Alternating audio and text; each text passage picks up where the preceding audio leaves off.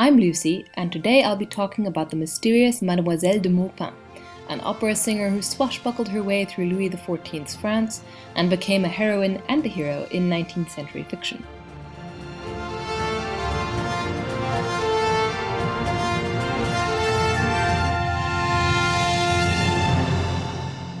Hello, and welcome to this week's episode of Footnoting History. Who was Mademoiselle de Maupin? Most famously, she was the eponymous gender bending heroine of Théophile Gautier's 1835 novel. So I'll be discussing this first before trying to excavate the layers of fiction to get at historical fact.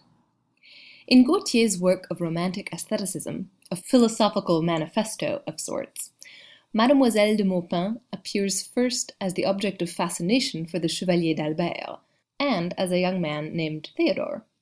But then Gautier takes us into the mind of Theodore, also known as Madeleine, and gives us her take on the society around her. Gautier was writing at a time when social expectations of men and women alike were changing and social barriers between them becoming more rigid. This was true to some degree across classes for various reasons, but Gautier focuses on the world of the bourgeoisie and the demi-monde into which bourgeois men sometimes crossed. So it's not a coincidence that Théodore Madeleine declares her intention to dress as a man to see what they, men, are like when not responding, through self-censorship or self-display, to the presence of women.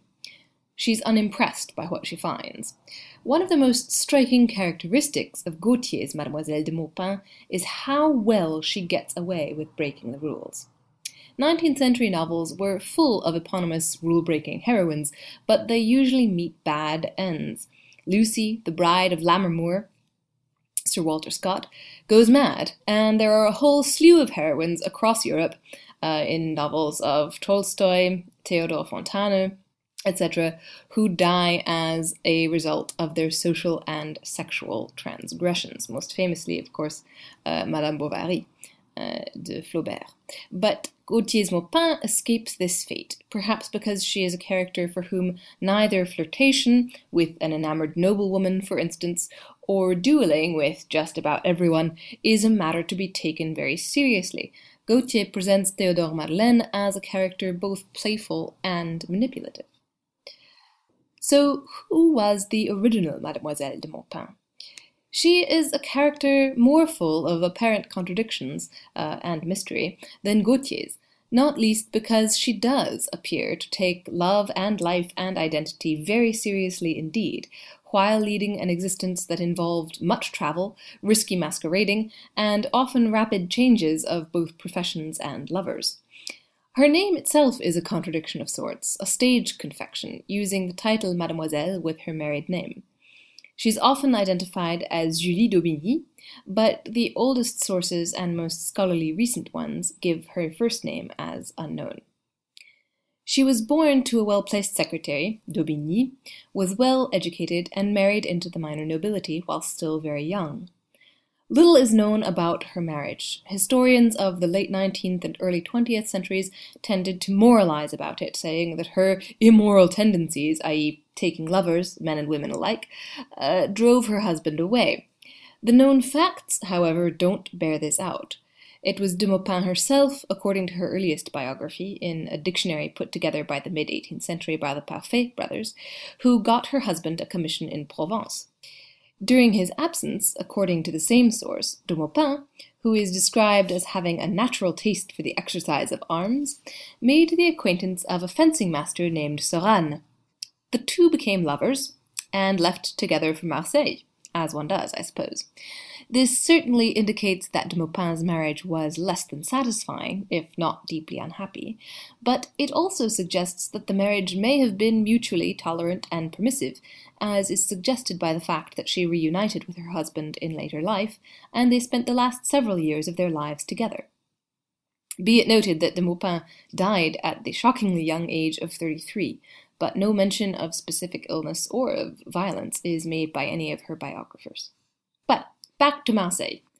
Beginning in her late teens or early twenties, there's some disagreement about her date of birth, Mademoiselle de Maupin was traveling through southern France with Soranne. earning a living by singing opera in public and doing exhibition fencing. This is arguably the best busking combination ever. As a result of this, they got a contract at the Marseille Opera. According to audience reports, Mademoiselle de Maupin had an exceptionally beautiful contralto voice, a very low register, and compensated for her inability to read music by a prodigious memory. Moreover, she was supposedly very beautiful, not exceptionally tall, but with Titian colored hair, large blue eyes, an aquiline nose, and very fair skin. This too comes from the sober dictionary of the Parfait brothers. De Maupin spent several years in Marseille before leaving for Paris when the southern city became too hot to hold her. Now, 19th century novelists and historians have attributed this to the episode which they retell with glee, and some malice, as a time when de Maupin took a nun as her lover. According to the earliest extant source on it, though, a collection of anecdotes on theatre people published in 1775, it didn't actually happen like that. Now, the brothers Parfait, when writing their dictionary, were very scrupulous about putting only verifiable or reliable, in their view, facts in. So, in reporting de Maupin's move to Paris, they describe it in wonderfully euphemistic 18th century French as being inspired by a certain adventure which has nothing to do with our work. In the anecdote dramatique of Monsieur Clément and Abbé de la Porte, though de Maupin fell in love with, or in their words, conceived a too tender passion for, a young woman of Marseille, a tender passion which appears to have been reciprocated, as the young woman's parents put her into a convent in an attempt to put a stop to it. When de Maupin learned where her lover had been put, she followed her there, and presented herself to a convent as a novice. She was accepted as such, after some time, it's unclear how long, a nun of the house died, and that's when things got really crazy. De Maupin dug up the dead nun, placed the body in her lover's bed, and set fire to the room. In the ensuing confusion, which we may imagine to be considerable, she and her lover escaped. Outraged parties, it's unclear who, started legal proceedings against her, but these were eventually dropped, both because they had made them using her maiden name of d'Aubigny, by which she was known, and because the young woman was recovered by her family. It's unclear whether she and de Maupin separated out of necessity, lost each other in flight, or were forced apart. Certain is that de Maupin arrived in Paris alone, and proceeded to be accepted at the Académie Royale de Musique and make her debut at the opera in 1702. Even the sober Parfait brothers wax lyrical about her reception at the Paris Opera. Her premiere was as the goddess Pallas Athena in Lully's Cadmus et Hermione. There's a link in the bibliography to a performance of the opera. She was so enthusiastically received by the audience that she came out for an extra bow in the stage machinery which lowered her from the heavens and saluted the audience with her helmet to rapturous acclaim. She successfully took on roles in a variety of genres, creating roles, some of which were written for her, and the Parfait brothers note that this was partially because she was an excellent actress as well as a good singer. The restrained Parfait brothers observe that that passion which Mademoiselle Maupin had for dueling, and her habit of frequently dressing as a man, gave rise to many stories being told about her, which, true or false, are of a sensationalist character, and which we have therefore not included. No one else since, except perhaps the New Grove Dictionary of Opera, has been so restrained in describing the career of Mademoiselle de Maupin and speculations about it.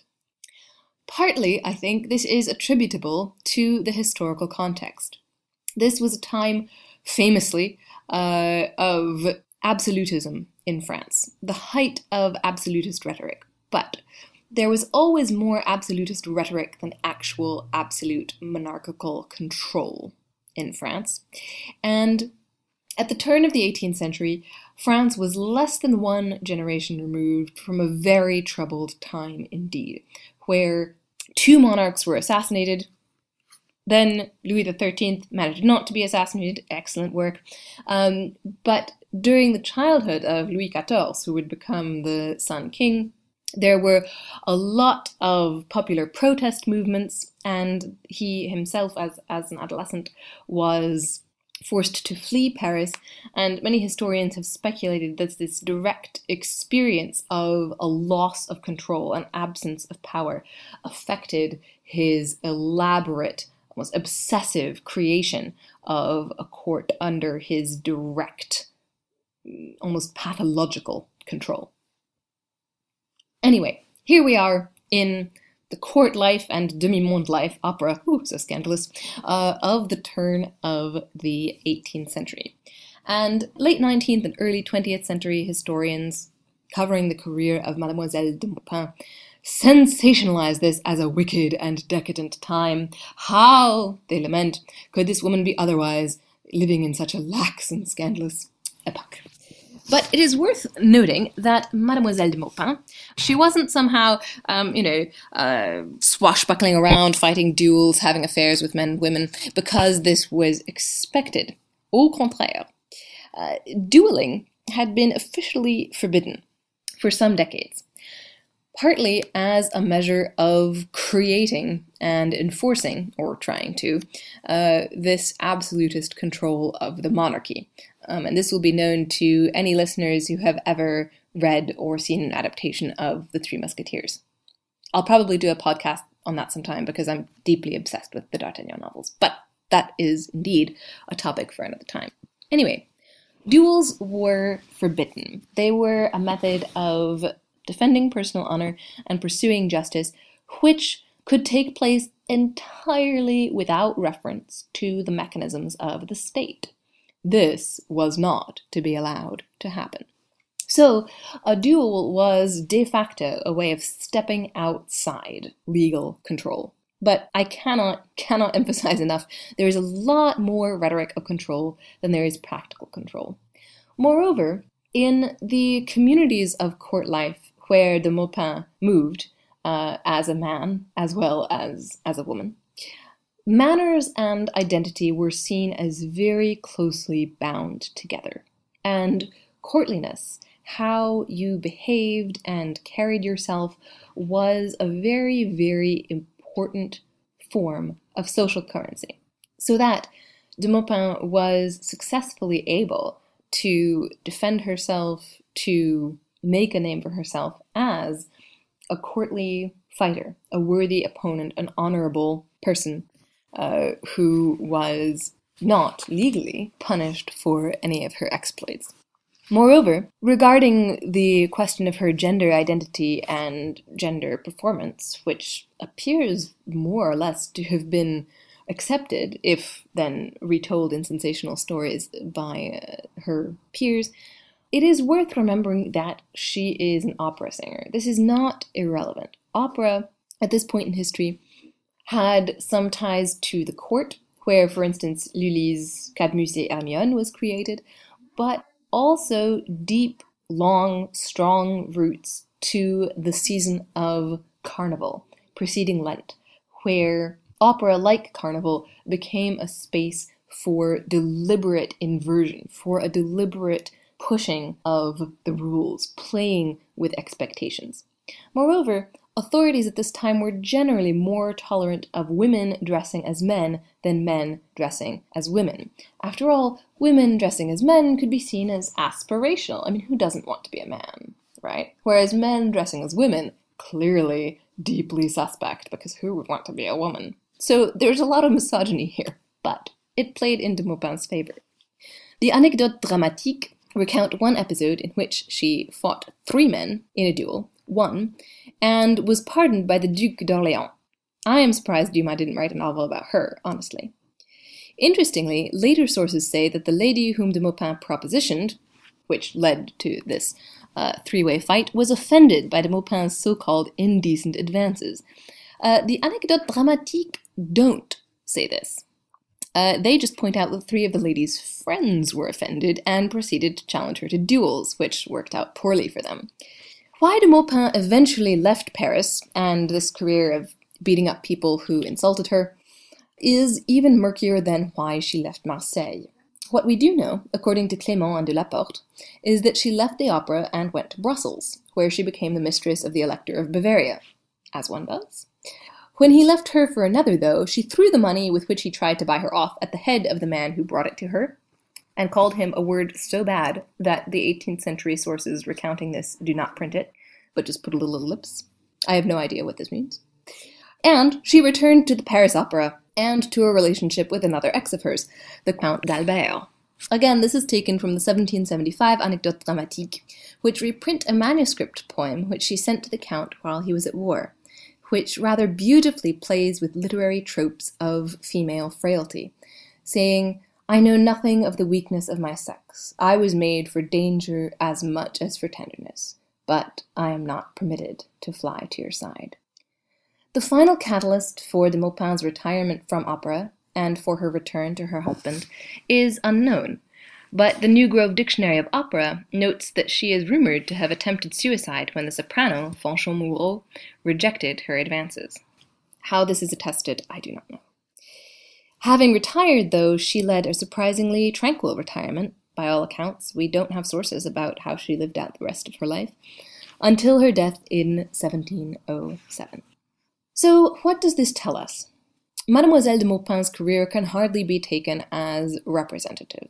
She's a member of the upper classes, for one thing, and her behavior is often deliberately scandalous, both as an opera singer uh, as a mistress, as a lover of men and women.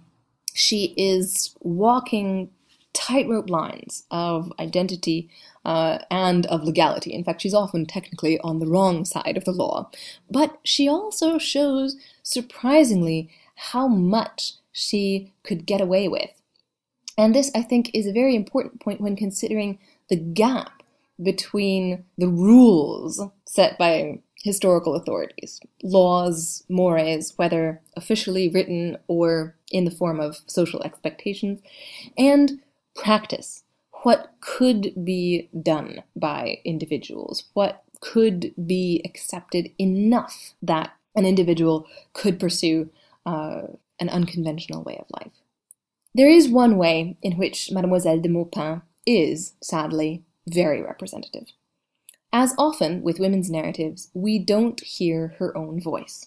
We never learn directly how she felt or what she thought. The only fragmentary evidence we have is this one reprinted poem attributed and a few reprinted letters. We see, for the most part, only the results of her feelings, her aspirations, her fears, perhaps, in how she acted. But she's not alone we see her, and we see also, however fleetingly, the history of a young woman of Marseille who loved her, who was shut up in a convent for her. Uh, we see the soprano who rejected her advances. We see audiences who went crazy for her in a wide range of roles as the armor wearing goddess Pallas Athena, as the outraged queen Medea, and on and on and on. Um, we see even more peripherally women quietly taking charge of commerce and business. The Anecdotes dramatique, out of which uh, much of our information about uh, Mademoiselle de Maupin comes, were printed by a publishing house managed by a widow. Mademoiselle de Maupin herself, however, remains something of an enigma. Uh, not Gautier's deliberately provocative and ambiguous Theodore Madeleine, perhaps, but someone much more interesting, someone whose name we do not know, but who is absolutely determined to always remain true to herself. This has been Footnoting History. If you like the podcast, be sure to visit our website, footnotinghistory.com where you can find links to further reading suggestions related to this week's episode, as well as a calendar of upcoming podcasts. You can also like us on Facebook and follow us on Twitter at History Footnote. Until next time, remember the best stories are always in the footnotes. See you next week!